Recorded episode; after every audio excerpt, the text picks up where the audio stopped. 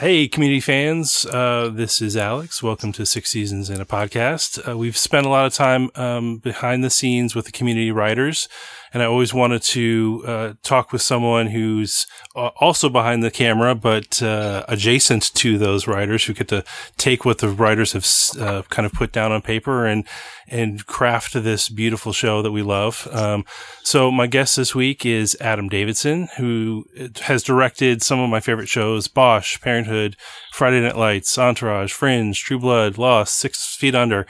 I mean, it just goes on. I, I love it. Um, so let me stop there and just say, uh, Adam Davidson, welcome to Six Seasons in a Podcast. Thank you, Alex. It's great to be here. And hello, community fans. I'm one of you. yes. well, I I'd love to talk to you about any of and one, any one of those shows. Um, but when I asked you for some time to talk about Community, you said it was one of your favorites, and I'll just say, why Community? Oh my gosh, um, where do I start? Community uh, was it's a show that you fall in love with, both I think as an audience and and uh, for me, uh, as someone who got to work on it, it was just a, a privilege. It was totally inventive, um, very unique, original, truly funny, like crying out loud, laughing, funny, yeah, um, unexpected, and irreverent, and out of the box, and from a very original mind, a great cast, super talented, um, super game, and it was also about something, hmm. you know. And uh, I love that, you know. Dan, Dan has a heart. He has a, a something to say, and he's got compassion and empathy for uh, for people. And I think uh, um, that heartbeat what was clear in community was the jokes were hilarious and the storytelling was hilarious, but there was also a true heartbeat hmm. to it. And um, um, I think it made people feel good. Yeah, t- even 10 years later. Yeah. Yep. It wasn't just the show that was jokes for joke's sake, mm-hmm. you know? Um, there was uh, something else going on. Um, and it was always a surprise. Yeah. as I'm sure you've heard. Yeah, okay. yeah, yeah. I mean, I've I've said personally how much it's helped me through some hard times, uh, mm-hmm. and uh, countless number of people who have, uh, you know, kind of uh, restated the same thing that uh, you know, there's it's something to go to uh, in a way that other shows weren't, and other other um, mediums just didn't meet the same level of uh, just cath- catharsis, but also humor and, and just bringing them up. So, mm-hmm. uh, yeah, it's pretty great. Um, so let's zoom out for a second because I love getting to know um, kind of the influences of the people that created uh, community. So, you know, tell me some of, of your earliest um, TV memories. Uh, you mean as a viewer? Yeah, sure. Um, some of my earliest TV memories were, uh, I think, very early on, my mother trying to get me to watch Mr. Rogers and my changing the channel to watch Bonanza, which I found much more entertaining and more fun. Awesome. So, uh, uh, you know, and I, I, you know, how could you not grow up at, at that time uh, without just seeing every single episode of I Love Lucy, mm um, uh, the Brady Bunch, uh, I Dream of Jeannie, Gilligan's Island, Batman, um, the Partridge Family here or there, um, uh, Carol Burnett Show. Um, you know, there was no, uh, uh, when I was growing up, there wasn't uh, streaming, obviously, and being able to download anything. So you were kind of mm you were given a certain amount of choices, and uh, um, so you you ended up seeing a they be, they became your your your friends, their your your other family. You know, if you were a latchkey kid when parents both worked and came home and turned on the TV, and uh, you had the best company around. Was there something specific about TV that you know? Was it that it was it was a part time mom at times, or a part time dad, or was it you know? There's something about that that kind of stuck with you. Um, I think for me, uh, uh, it was really the what I was very interested in was visual storytelling. You asked me earlier, was I one of the kids who went around with a video camera? Um, I guess I kind of predate that a little bit in that I, I had a Super 8 camera okay. um, film, and I was constantly, you know, getting friends together and making little films uh, or um, live action films or, or a few little animation um, um, stop action um, uh, little animation things, making the characters, drawing the characters, and creating little stories. And uh, then when I w- went into um, middle school, I was sent to a school that was um, on the other side of town. And as I said, both my parents worked, so um, I relied on older students to drive me home, mm-hmm. and they the school was uh, seventh through twelfth grade, and so they all, always had after school activities, and there was nothing for um, uh, for the middle school kids, and so I was kind of stuck at school, and I befriended um, the the headmaster's son who had a key to everything, and that's when I got my hands on a video camera because we we got into the video uh, uh, equipment room, and we would take out a camera and we'd start filming stuff every afternoon. Um, and so that was kind of my uh, um, introduction to actually making stuff. Um, the uh, so for me, I wasn't really distinguishing between TV and film at that point. Mm-hmm. Um, other than I love movies, obviously, but you know, watched a ton of TV. Um, usually sneaking that in. Uh, it wasn't until I kind of went off to you know, my later high school years and college uh, years that I suddenly kind of fell in love with, you know, cinema with a capital C, yeah. and and all the great uh, directors and filmmaking artists uh, from all over the world and throughout history. But the moment that was the turning point for me was um, uh, at this school that I uh, was describing, this prep school. Um, I was kind of always getting in trouble. I just couldn't sit still in class. Couldn't keep my mouth uh, closed. Like always had to make some joke or do something. And so, but um, we had to we had to pick a language very early on to study a foreign language, and I picked French. My my mother thought like, why you why we live in Los Angeles? Why why are you studying French? Like like Spanish is so much more useful. And I was like, no, but I was very insistent. No, I, I, really want to learn French. And she said, "Why?" I said, "Because it's the language of love, Mom." but uh, I rarely made it through class, except uh, through a whole class without getting kicked out. But I did manage to make it through one where we went on a field trip um, to see uh, at an art house. We went to see Francois Truffaut's 400 Blows. Um, uh, his first film, and the movie starts off, and there's a 12 year old kid, my you know my age, getting in trouble at school, you know, sitting in the corner, and uh, uh, and then it goes home with him, and you see you know his life and all that, and the movie was moving and funny and real, and then to find out it was, um, you know, basically autobiographical. I remember thinking it just blew my mind. Like thinking, mm. like, wait a minute, you can do that? Like mm. that could be your job. That you could make things like that. So, but then, uh, but then I thought, oh, I uh, I love to do that, but I got to get in more trouble first. So I, I worked so on that oats. part. yeah, yeah, yeah. Um, and then you know I went to film school in New York. Um, I was working during the summers on. I'd come back to LA and I'd work on Corman films and AFI films. Uh, on the crew.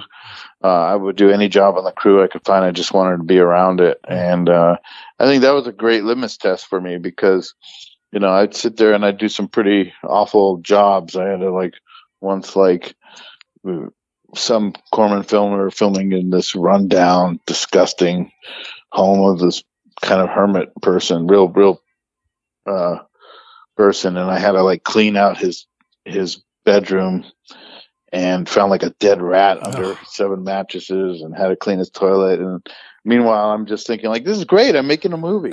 So, so I was kind of like, oh, if I'm willing to do uh, that, then you know maybe I should stick around. I didn't know how to become a director or what to do to do that, but I just thought I want to be around this. And I wasn't sure about going to film school right away, but I applied to see if I'd get in, and I got into Columbia, New York, where I really wanted to be back east. I wasn't really enamored with a lot of uh, Hollywood um, movies at the time. Hmm. Um, and uh, I wanted to make art films. Yeah. And it felt like New York was a place where things were coming out that were interesting, and it was closer to Europe. And so um, uh, I applied. I thought maybe I would defer and spend the year traveling around the world, but then um, they discouraged deferment. So I said, okay, what the what the hell? I'll get in. Hmm. I'll do it. And while I was there um, at Columbia, I made a there was a contest. Um, HBO was sponsoring a contest for short films. Um, so everybody in the school and NYU as well uh, were turning in scripts, hoping you know to, to win this competition because you get funding. Um, I wrote my script on a basically a napkin at the time, and then uh, wrote it out on a piece. It was like a page long. It was a it was a silent film in concept, and he encouraged me that I should make it. And I was like, hey, you know what, you're right. You know, because uh, at the time I was only shooting video mm-hmm. um, at school because it was so far less expensive, um, so much more less expensive, and um, so I like sold my motorcycle. I took money out of savings. I hit up, uh, you know, DPs from all the movies I'd been kind of crewing on and got some short ends. And there was a guy in New York who you'd call up and meet on a street corner and you could trade your short ends for other film stock. And so I got some 16 millimeter film in my hands and, um, I made this short, um, that, uh, you know, I wrote and directed and basically um, you know, was my own location manager, my own, uh, yeah, uh, craft services, uh, you know, my own editor, everything. Um, Sounds like podcasting. Yeah, turned in the film in. I don't know if this is like podcasting. Turned the film in, and it got rejected from every festival I applied to, and hmm. uh, I was pretty convinced I'd made a bad movie.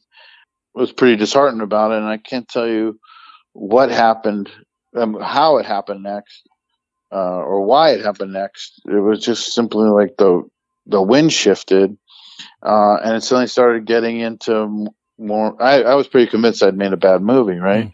Mm. Um, it suddenly started getting into more and more festivals, and ended up going to Cannes. It won the Palme d'Or at Cannes. Mm. It got it won the student Oscar and became eligible, and then nominated for uh, a live action short and uh, and it won the Academy Award. Yeah. Uh, and that all relates to community. I'll tell you in a minute. Sure. Um, but I, I um, love it. I love it. Keep yeah. going. so, uh, uh, and then I thought, well, this is crazy and this is nuts. One, because I, I've never expected this or planned this, and two, I don't know what I want to do next. And uh, I was fortunate enough um, that uh, uh, somebody I totally admired and worshipped, uh, a director, um, had seen the short and called me out of the blue and said, uh, "Are you interested in meeting?" And it was Milos Forman, who was a total hero of mm-hmm. mine. And we ended up writing a script together that he was going to direct. And it was a year and a half out of my life. We went to Japan um, to research there. I enrolled in this place that Milos had seen a 60 Minutes piece about called Hell Camp, which was this school for managers that co- that uh, companies sent their employees to, and it was modeled after the kamikaze training camps. Mm-hmm. And if mm. these guys didn't pass the camp, they'd be fired from their companies. Um, and so uh, I enrolled in it. Milos stayed in a hotel, and I was like the first Westerner ever to go to the school and all that.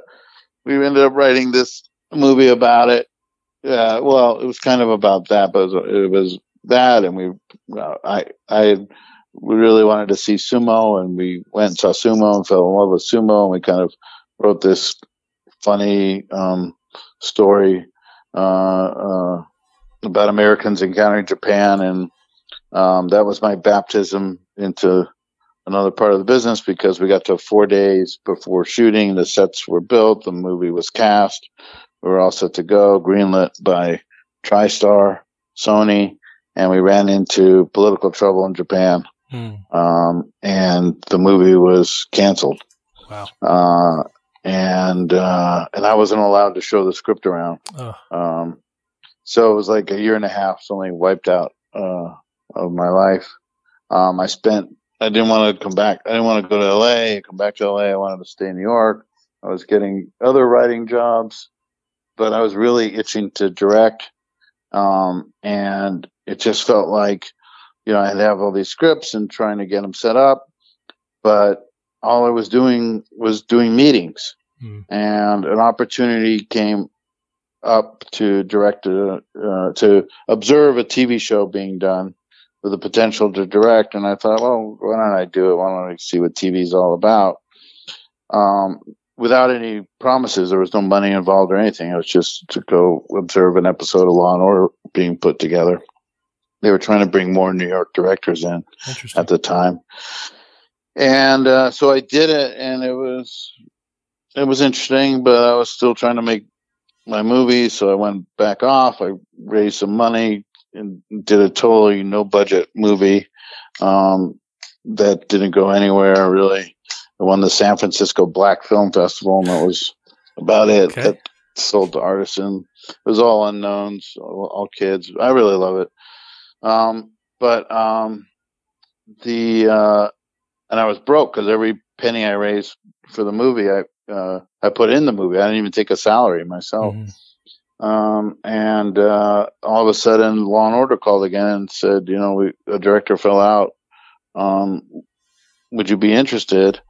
And uh, I said yes, and um, that was kind of uh, the start of trying TV out. Um, what I liked was that uh, you know, here I was spending years trying to get some features made, and I just did, I felt like, how can I call myself a director? I'm not directing. Hmm. You know, I'm doing meetings, and what I love is directing. Uh, I love being on set. I love working with camera. I love working with actors. I love bringing the world together, breathing life into scenes, telling the story. Yeah. And uh, uh, TV what you know within here was you know years going by without the, the features getting off the ground and tv i was like you know in starting prep within a few days um, actually directing shooting finishing that going into post and a few weeks later it's airing on uh, on tv and and reaching probably more people than than my Indian yeah. reach, you know? Yeah. Um, yeah. and then I started kind of rethinking this whole idea. Well, what, what, what, what does it mean for me? You know, I really, of course, admire the auteurs and, uh, and those great directors who've, who've been able to like persevere and, and bring their vision to films and create a career film after film. Um, but I also admired the directors, the American directors of the 30s, 40s, and 50s. Mm-hmm the Howard Hawks, the William Wylers, you know, uh, who would make three pictures a year, you know, and uh, and they would do a drama and a comedy and a mm. western, you know, uh, and I thought, well, maybe you know, I should see where TV goes and and see if I can't, you know, uh, do that, explore all genres, yeah. explore all genres of storytelling, and so it wasn't wasn't like a straight line. There was a lot of up and downs uh, after that, and trying to get shows and trying to you know um, uh, uh, keep expanding and and and um, you know there was a lot of what happened in those days with TV is you would get a show and then to get another show, the first question is you know did they go back? You know, yeah, and um, and so it'd be like one show here, one show there a few years went by of struggling. I, I, I, kind of found myself spending more and more time in LA, and eventually kind of made the move back to LA uh, for work. And um, uh, early 2004, um, 2003, maybe 2004. I um, I went. Uh, I was at a uh, event and I met for the first time Anthony Russo, and I had heard about the Russos and you know seen their movie. Uh, uh, Welcome to Hollywood. And uh, Anthony was really nice, and he had heard of me and knew of my short, and we just had a nice, friendly conversation. It wasn't really about anything and um, specific. And uh, uh, sometime later, I uh, read that they had gotten a pilot picked up, and so I, I wrote. I wanted to write them an email and just say congratulations, and I was about to send it, and suddenly I thought, you know what? What do, what do I have to lose? And I, I wrote at the very end, P.S. I don't know if you know, but I've been filming some episodic. Can I ever send you uh, some material? Hmm. And they wrote back right away and said, sure, please. And and I did, and they uh, uh, hired me right then to do an episode of a show.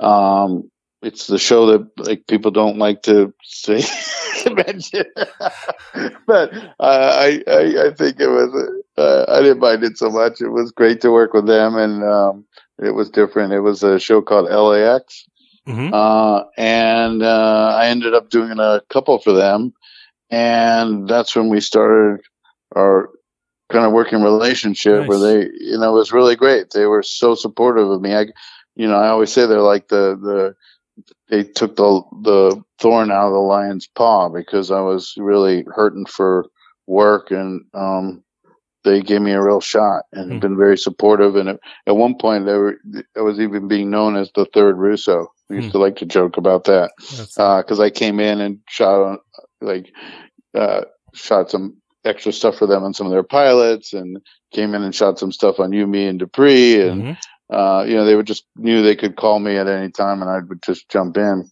Uh, and it was really because of them the community happened because, um, I hadn't really been doing any comedy, which was funny to me because I kind of started off doing comedies and all the stuff I was doing in film school was comedies, hmm.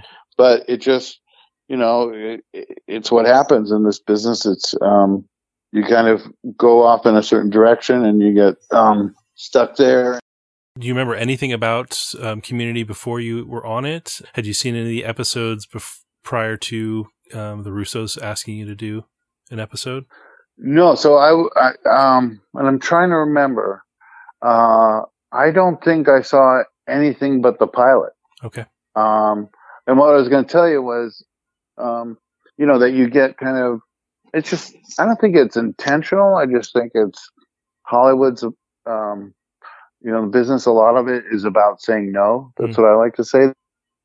Say no, say yes. Mm-hmm. And, you know, so when you're directing and if you've done a certain kind of episodes, it's just easier for people to say, oh, yeah, you know, he does cop shows, he does mm. horror shows, he does, he or she does, um, you know, relation family dramas or whatever.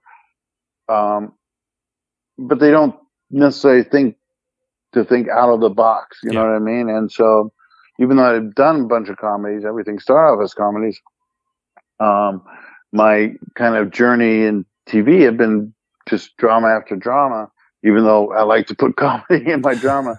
Um, and it was really the Russos who who said, "No, this, you know, Adam can do this," hmm. uh, and they brought me on, and I was so grateful to them. I think I had only seen the pilot. I think that's all that had been hmm. shot at that point it didn't matter to me, you know what I mean? Because when the Russos call, I'm going to say yes. Yeah. you know what I mean? Yes. uh, uh, so I don't think I'd seen, I don't know if I'd even seen anything. Maybe I saw the pilot that they shot, but I just, I, I liked it. The funny little story I was going to tell you was, um, I was on the Paramount lot for prep. And when you do a half hour comedy, uh, many times the beginning of the week in the in your week in your prep during prep in the beginning of prep that week the four days you have one of the things the very first day is a table read of the script mm-hmm. um, comedies always do table reads which is great so i was on the paramount lot for to hear my episode being read and i, I loved it it was hilarious and i was very excited read had just ended, and I was kind of walking to my back to the office for the first meeting, and phone rang, and it was my sister, and we were catching up, and she said, "What are you working on?" I said, "Oh, I'm, I'm just doing this new show, you know, with the Russo brothers. It's so funny. It's a it's this new comedy called Community, uh, and I'm so excited. I just met Chevy Chase." Hmm. And she said, "Yeah." I was like, "Isn't that amazing, Chevy Chase?" They went to the electric She's like, "Yeah." I mean, I don't, I don't get it. You know, we've we've seen all those movies together. You know, I quote all those movies like Chevy Chase. You know, Saturday Night Live. He's one of the funniest persons ever. She's like, yeah, but you've met him before, and I'm like, no, I haven't. She's like, yeah, you have. I'm like, no, I haven't. She's like, yes, you have. I'm like, no, sis, I've never met Chevy Chase before. She's like, no, you have. He gave you your Oscar. I had totally forgotten. he probably did too. well, that was funny because the next day when I saw him, I said, Chevy, you'll never believe this. Uh, what's funny is uh, my sister reminded me, you gave me my Oscar. and in perfect timing, he said, yeah, you should give it back. uh, that's really great. perfect common cross. Yeah, that's really yeah. Great.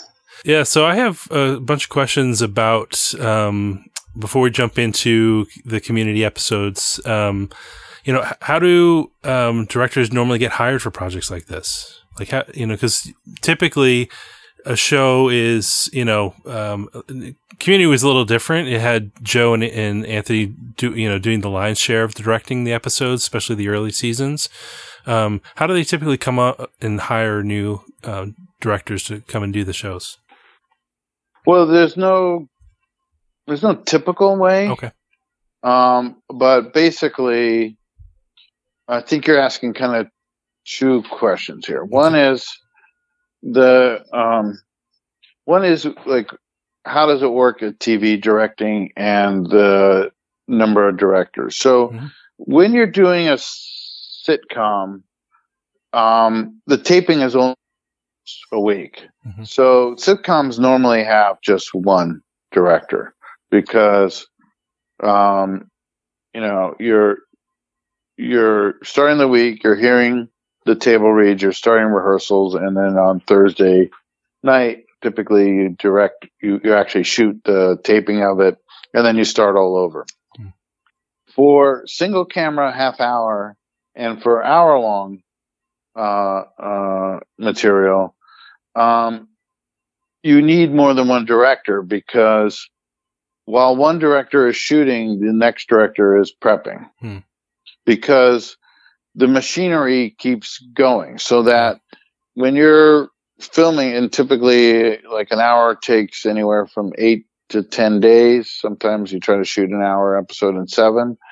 Um, a uh, half hour uh, shoots in about five days normally. For cable, it's a little bit longer because um, it's a half hour for a half hour.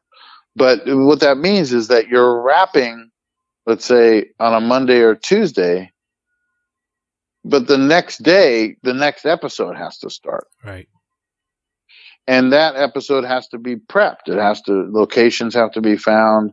Uh, the the way you're going to shoot it has to be figured out. Any new cast that you're bringing in has to be cast.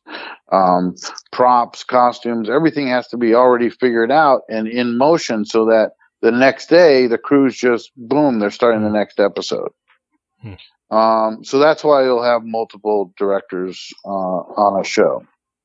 For the most part, with a new show, you and and and having been a producer director myself, you're trying to you're you're still trying to discover what the show is, and you're trying to match up what you think uh, directorially the show might need in terms of um, a director's strengths or or experiences, whether they're they're good visual storytellers or shoot action well or great with drama, yeah. uh, um, can bring out the comedy, great with performances. I mean, hopefully all, all the above, you know? Um, so, and, and someone who you get along with and you think would be a good match for the show.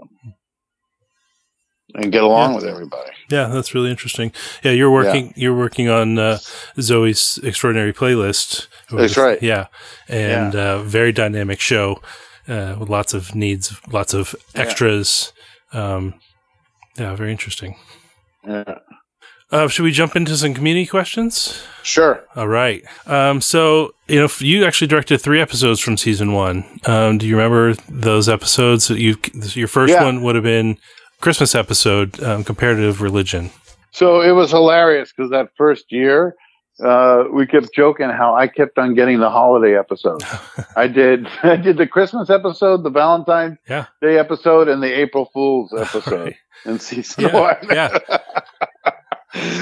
total coincidence, but we, we, we had fun laughing about that. Um, the, uh, the holiday specialist. Um, comparative religion was the humor in it is so great. Yep. And, uh, you know, having Anthony Michael Hall was awesome. That was inspired casting that happened mm-hmm. kind of last minute. Literally, I think like the night before I got on the phone with him and talked through everything, uh, with him and he turned out to be great. Amazing. And yeah. And, um, you know, again, it was like Dan Harmon just like going after it, like, like kind of making fun of all religions, you know, and making sure. fun of PC culture. Yeah. Um, and, uh, you know, it, uh, the sh- one thing that happens in the beginning of a, in a new series is, is the show's trying to figure out how to make itself, mm-hmm. you know, and um, there's a budget that's kind of uh, predetermined for every ep- what you think is a pattern budget, uh, you know, what every episode should cost. And they were, you know, that was still early enough that they were um, spending some money. Mm-hmm. So, uh, you know, we actually got to go to, uh, uh, we used LA community um, down the street from Paramount yeah. to film the locations. But by by the time I came back for uh, the the second one, what was the the next one? The uh, Valentine's Day communication studies. That was communication, yeah. Yep. So by the time we got the communication studies, it had been reduced down to like we have to make Paramount Lot look like a community college. To then, to then by the April Fool's episode, it was like, eh, you got to stay inside our uh, studio, our yeah, set. Yeah. Um, what can I tell you about it? You know, they, they gave me some room. We, we, we came up with this, uh, thing for, uh, you know, having snow, uh, and, and doing Mr. Winter. Uh, and, you know, I, I felt a lot of support from the Russos and, and Dan too, who we didn't know each other, but he, um, uh, just uh, let it happen. And so things like, you know, having, uh, uh, you know, came up with this idea like, what if um, the person had opened up the drawer so that when uh, uh, the dean turned around, he could, you know, do a pratfall mm-hmm. smashing into the drawer and like, um, you know, that having these like ridiculous um, extras uh, for uh, Anthony Michael Hall's gang, you know, rip off their shirts yeah. and do like flips. And stuff. like I don't think Dan had imagined that, but then you know he would just go with it. He would write to it. You know. Yeah. Um, I remember him on the day coming up with that Applebee's joke. if these guys don't yeah. show up, let's let's, let's, let's go, go out. Yeah. I gotta get to play with somebody. It's yeah. so, so funny, you know. Um, was that your first fight scene that you had to uh, direct and choreograph? No, no, no, okay. no. I've done fight scenes, yeah. but that was the first kind of. No, I've done some comedic ones as well. Actually, now I think about it. Um, but you know, it's a different thing when you're doing a fight scene for comedy versus a fight scene, you know, for um, drama. You know, to get the humor out and what could be funny and batting each other with you know, taking the, the snow blower and using that as a weapon. And, uh, the candy um, cane, I think, came out at once. The candy yeah, cane, yeah. yeah. Awesome. You know, and they were also really good too, because I think some, some of them I gave specific things and some of them I just said go for things, you know, mm-hmm. and the actors were so inventive. Uh, and, and the stunt people were open to being, you know, uh, thrown around. So that was great. Yeah. I, I remember loving the dean so much. I, I actually really liked him, uh, Jim, in the pilot too. And at the time, there was resistance to having a lot of dean Hmm. and from the network, Hmm. and it made no sense to me because he was so good. And then I kind of f- thought, you know what? Maybe this is just like the typical thing with networks, right? Like the, the, you always get this thing with with testing. Whenever you're doing a pilot too, oh, so and so doesn't test well, you Mm. know. Well, that's because so and so's playing the antagonist. Yeah. But they shouldn't. Yeah. They they shouldn't test well. If they're Yeah. testing well, then they're not. Something's wrong. You know. Yeah. Um. So I wasn't surprised by the way that Dean just kept growing and growing and growing. Finally, as a character, you know, yeah. They, Jim is just so yeah. great. yeah. He develops that character, and the writers develop the character so well over six seasons. He's, Yeah. He's um. Yeah. Yeah. Pretty But flawless. there was a lot of resistance to him at first. Not from the writers. Yeah. Um, and so we had we had the um, you know, uh, I remember trying to think like, okay, how do we do this ending? You know, and like, could we do like some kind of like, uh, have the camera kind of pan along and reveal each of their wounds at the end? You know, yeah. and then and then I was trying to figure out like, well, what, what about Chang coming in? But it was like, what's he doing? Is he like, is he just coming in like he's done teaching? And then we're like, well, what if he came in like he's about to go on a snowboarding vacation or something? you know, Yeah. it was like that kind of thing where it's like you could keep like throwing things back and and forth and exploring. Do you get, get a lot of that as the director? Do you get to? I mean, you're there's so much only so much written on a page, so you have to do a lot of filling in the blanks. So do you get to kind of spitball with the? yeah. I think that's when it's the most fun Mm. for me. And maybe, you know, again, one of the reasons why I love community was that it was pretty much welcomed Hmm. uh, at that. And, you know, I think that if Dan trusted you, uh, you could explore a little bit. Yeah. I was, uh, I, that, that was so fulfilling. Now, now, not every show is like that. Um, and that's okay too. You know, some shows are very, very particular and you know you're going on that show to kind of do their show, not to reinvent the wheel.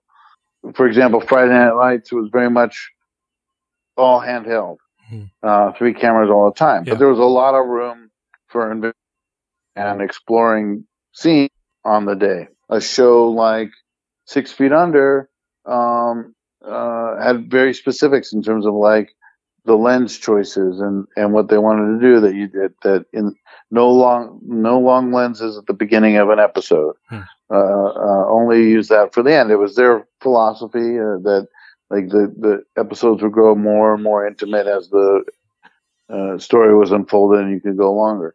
You know, every rule is somewhat meant to be broken. And I've also instituted those rules when I've been a producer director, you know, like uh, not carrying a steady cam because I, I didn't want uh, the steady cam feel for a show. Um, or only steady cam. Right. You know? Yeah. so it's it's really about what, what works best for that show and that storytelling and also for the production of that show Mhm. to actually get it done. Um, one of the things in Zoey's has been these Steadicam oneers of the dance sequences, which, you know, you're only doing one shot and it's a continuous shot and it still takes three hours, four hours to do, but then you, you've got it and it's done and it's still a page and a half of um, script content and um, uh, and and so it works out. But it it was unusual to to do that and to say like this is what we're going to try.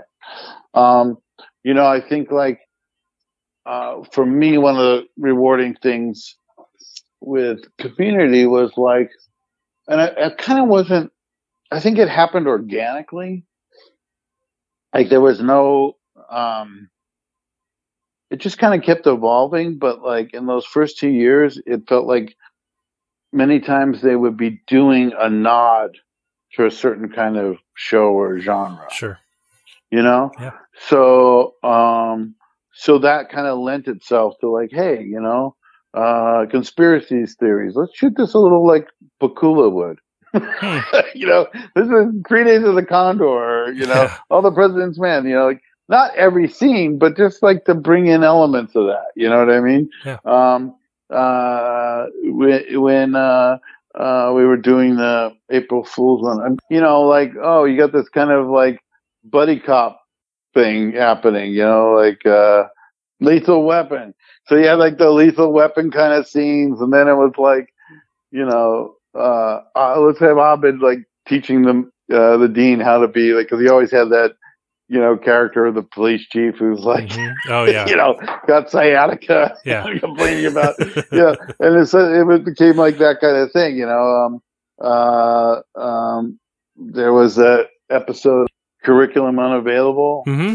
Yep, that's the scene where they're the kind of the episode surrounding they're they're with uh, at the psychiatrist and yeah. they're all diagnosing. Yeah, but we were doing stuff, you know, like with the just playing with the genre. You know what I mean? It mm-hmm. was that you're doing community, which is a comedy, but within each community episode, there was a genre it was poking fun at a little bit. You know what I mean? Yeah. Or or doing a nod to. You know, and I remember like uh, uh, I tried out like, what if we did this in black and white? And Dan kept it. You know, mm-hmm. because mm-hmm. we we shot it kind of like a 1930s, and then there was like the whole chess pieces.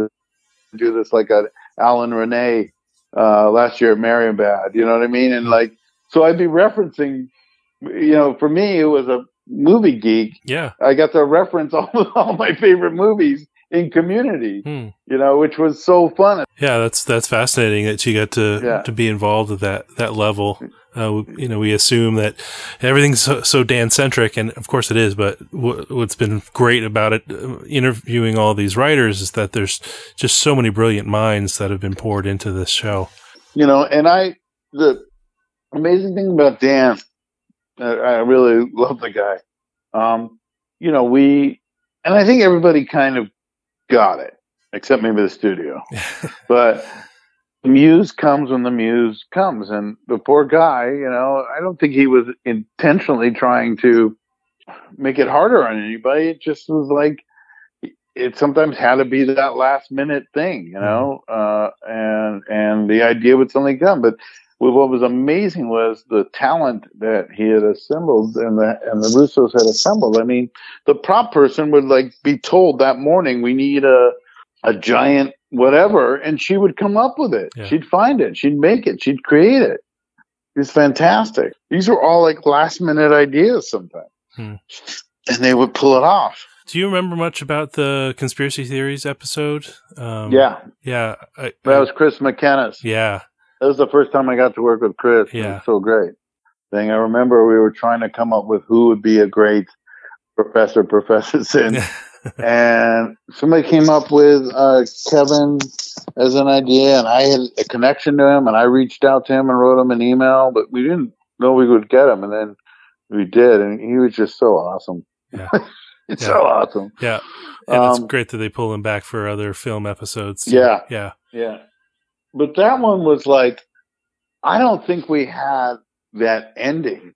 We we started shooting and we didn't even have the ending yet we didn't know it was going to come down to this like everybody uh, coming and shooting each other. Yeah. And then uh, it was on the spot.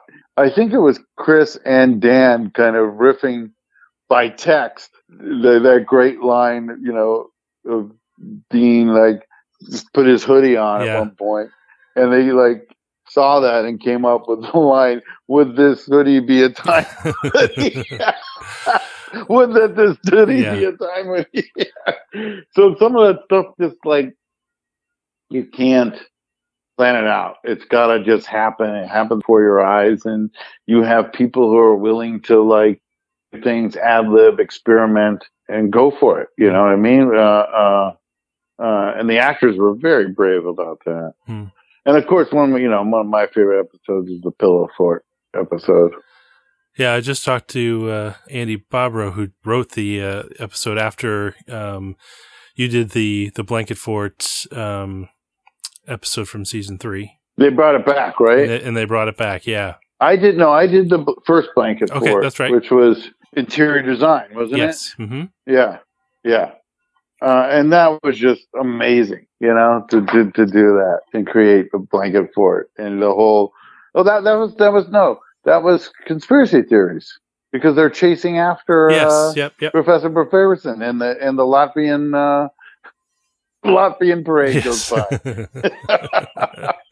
what was it like to being in those uh, tiny little uh, cramped quarters? Uh, oh man, that, that took a little creating and thinking, like how we're gonna light it, how we're gonna yeah, make it. You know, uh, you know, and there was a view of it for outside, and then there was something we needed inside. You know what I mean? Like when we did the whole last bit when they're all gathering, that was a different. Uh, uh, for you know, we built just for filming that scene because you know we knew we had to get Chevy in there and a lot of people into that.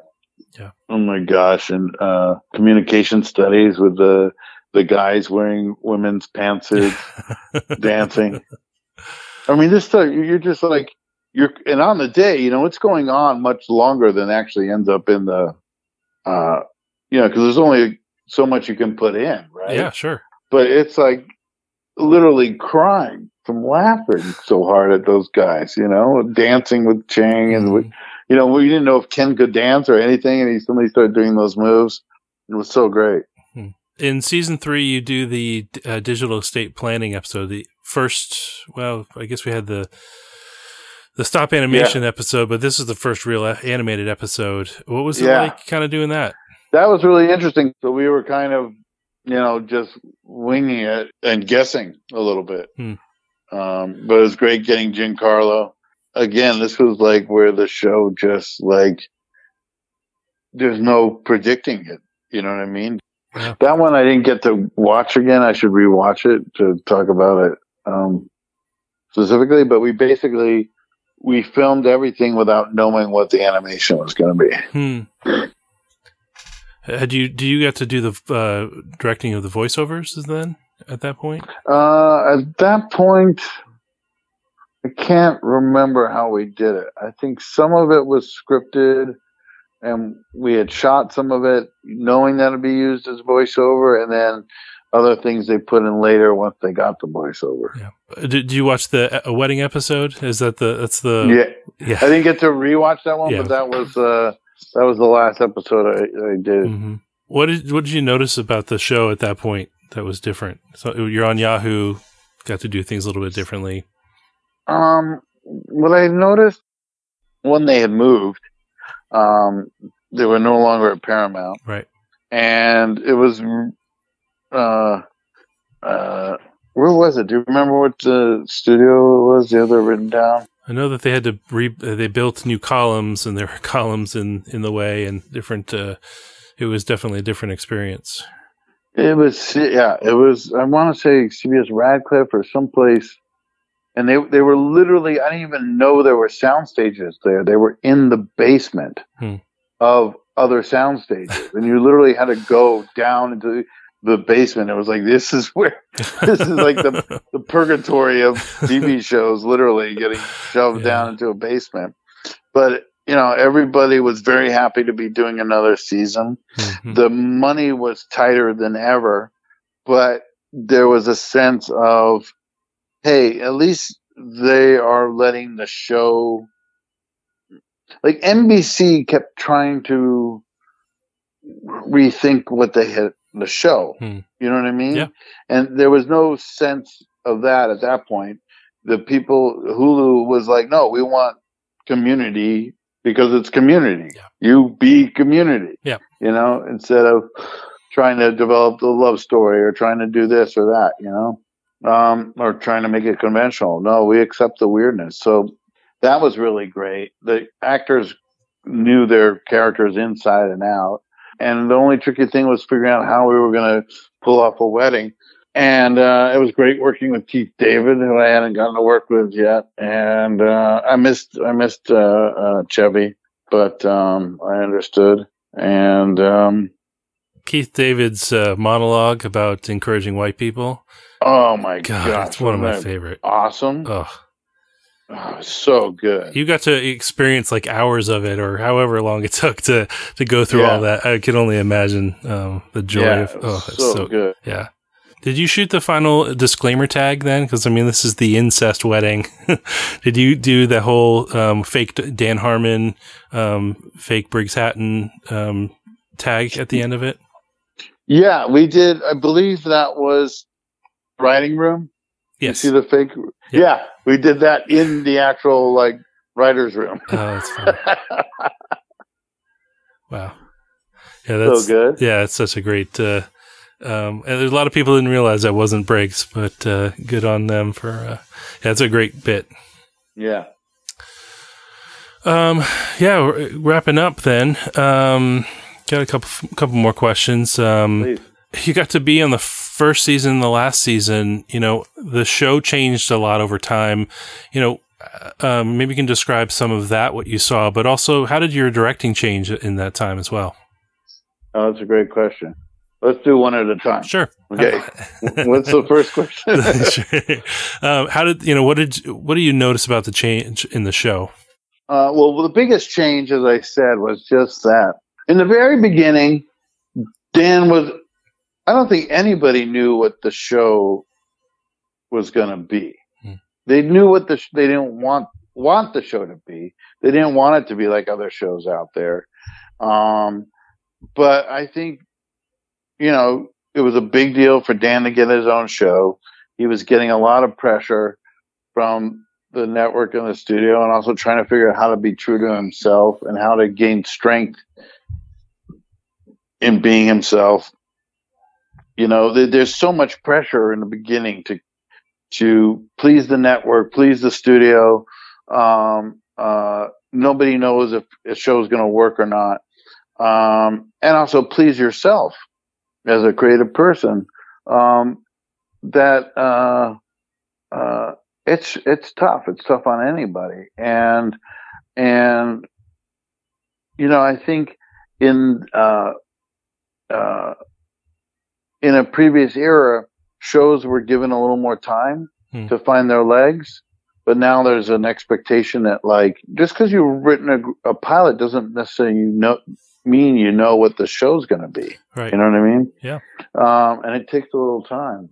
Hmm. And I think that Dan um, uh, was really trying, you know, to to find the way to make the show work uh, in the beginning. And so a lot of what that first and second season was was a little bit of like, let's try this, let's try that. Then it kind of grew more and more into no, this is what we are and and then what that was was the big problem that NBC had, and they let Dan go, which of course the show, you know, uh, I didn't do it uh, when when Dan wasn't on it. I um, I just couldn't, you know, to me Dan was the show, and yeah. so uh, it just felt uh, I don't know, felt like I'd be cheating or something, you know. Um, and and and as hard and as crazy as it was to work with Dan, um, because not that he wasn't a great guy. What was hard and crazy was just, you know, you didn't have a lot of time to prepare. You had to shoot from the hip a lot. You know what I mean? Like some of those things that you pointed out were literally like just thought up in the moment, you know, because there wasn't time to prepare. Yeah. Um, that, uh, uh, and that made it that was challenging, but for me, still rewarding. You know what I mean? Sure. Yeah. Uh, uh, but the problem for a network is they can't give their notes, right? Because things hmm. are happening so mm-hmm. last minute. You know, I think the eventual evolution was, you know, as we just discussed, that Hulu finally came in and said, no, we're, we're we want the show as is. You know, you give us Dan Harmon. Yeah. You give us because it was so clear that the that's what the audience was loving. Then how does that change you as a director? How have you changed as a director over that time period? One of the things that made Community so special was I always felt that Dan had a certain amount of trust and uh, confidence and support in me, hmm. and there wasn't there wasn't too much uh, questioning or doing things. I mean, like when there was a line or when there was something that like needed to be said a certain way, but there was always a writer around, and we were always like, we were aiming to do to please Dan. Do you know what I mean? Sure. So, you know, and there was also there was also moments of invention. I'll never forget And um, uh, with Leonard just trying to figure out like, hey, let's give Leonard a buddy, you know, running around, and we're like, what if he's like um, tagging this thing? We couldn't come up with it, and Andrew, uh, the writer, was on set, and he said, uh, "What about like how do you spell testicles?"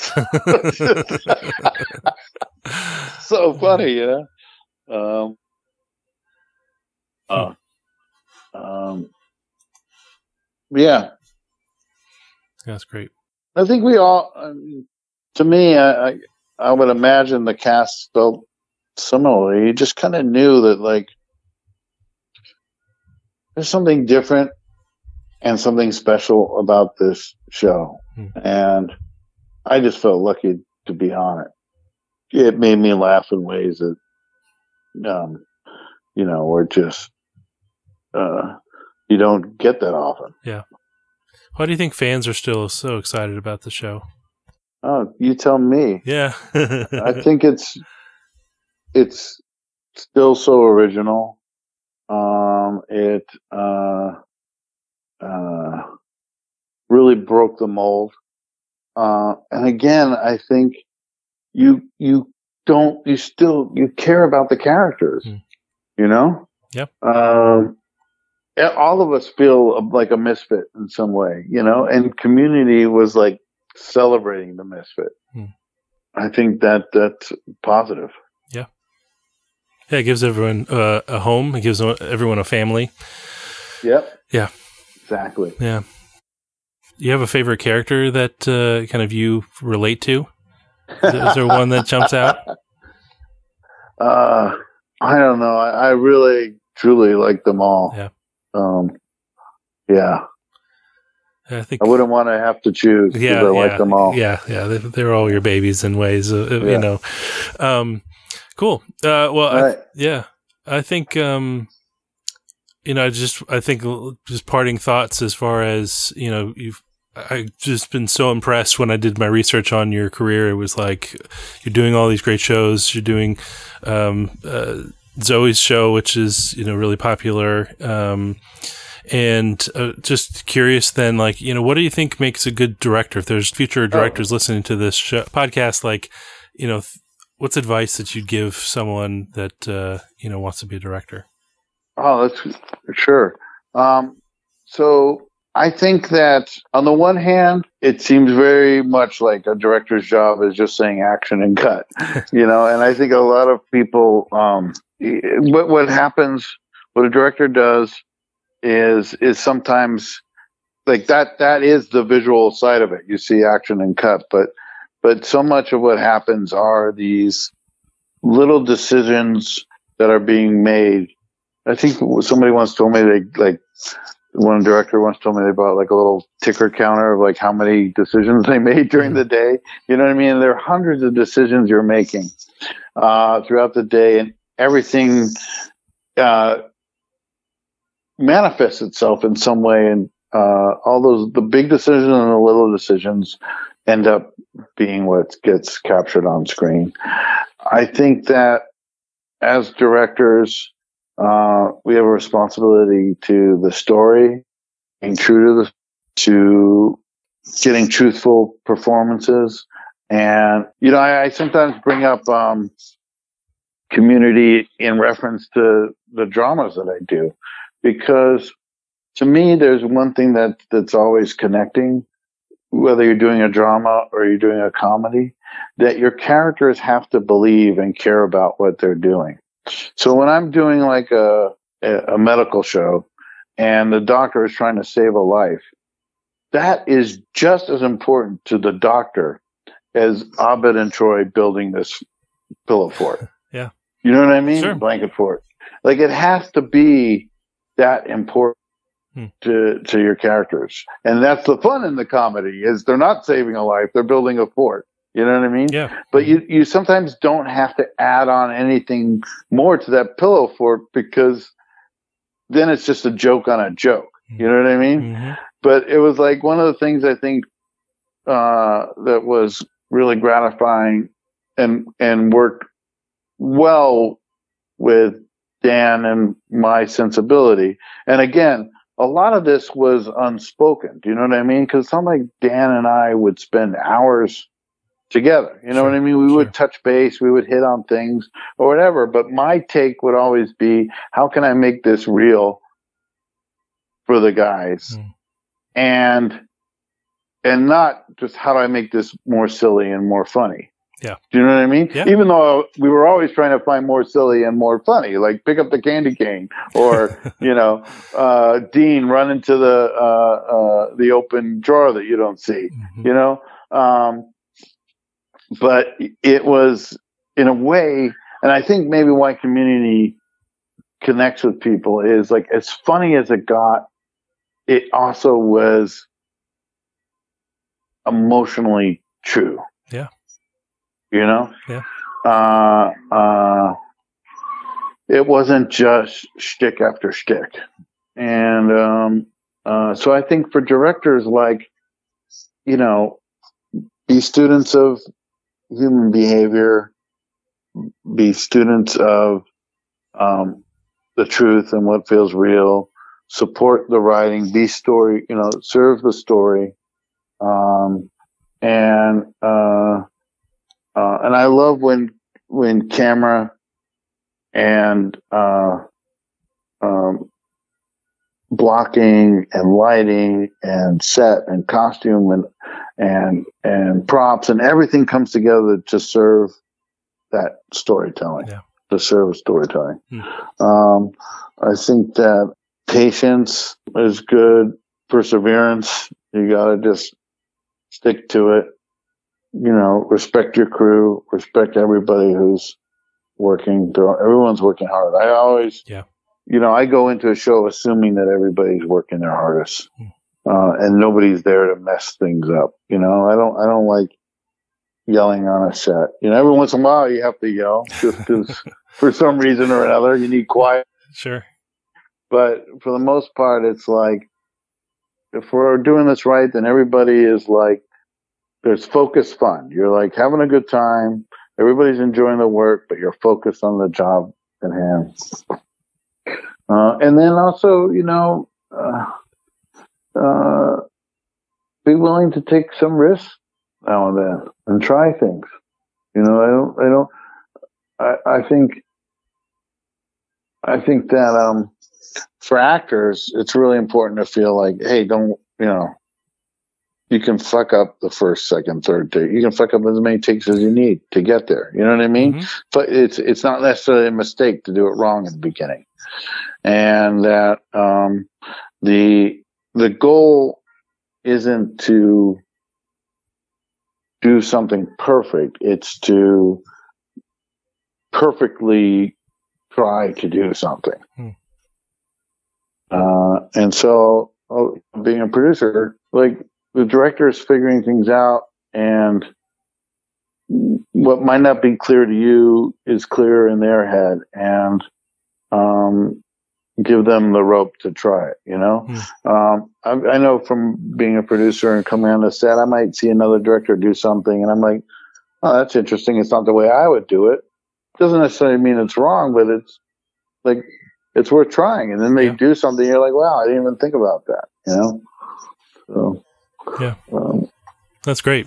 No, I really appreciate that. Thank you. yeah, absolutely. Yeah, some that's some great parting thoughts to think about. Um, well, um, I think the, then the last thing I have to ask is, do you have any f- Yeah. favorite episodes of some other shows? I'm going to give some homework because now people are going to go Adam Davidson. I'm going to go I- IMDb, go look this up. Do you have any uh, favorite episodes from some of the shows you've done? You know, one or two. Oh my gosh! Do you have- oh my gosh! I mean, I- um, I can say yeah, you did might- one on they- Lost.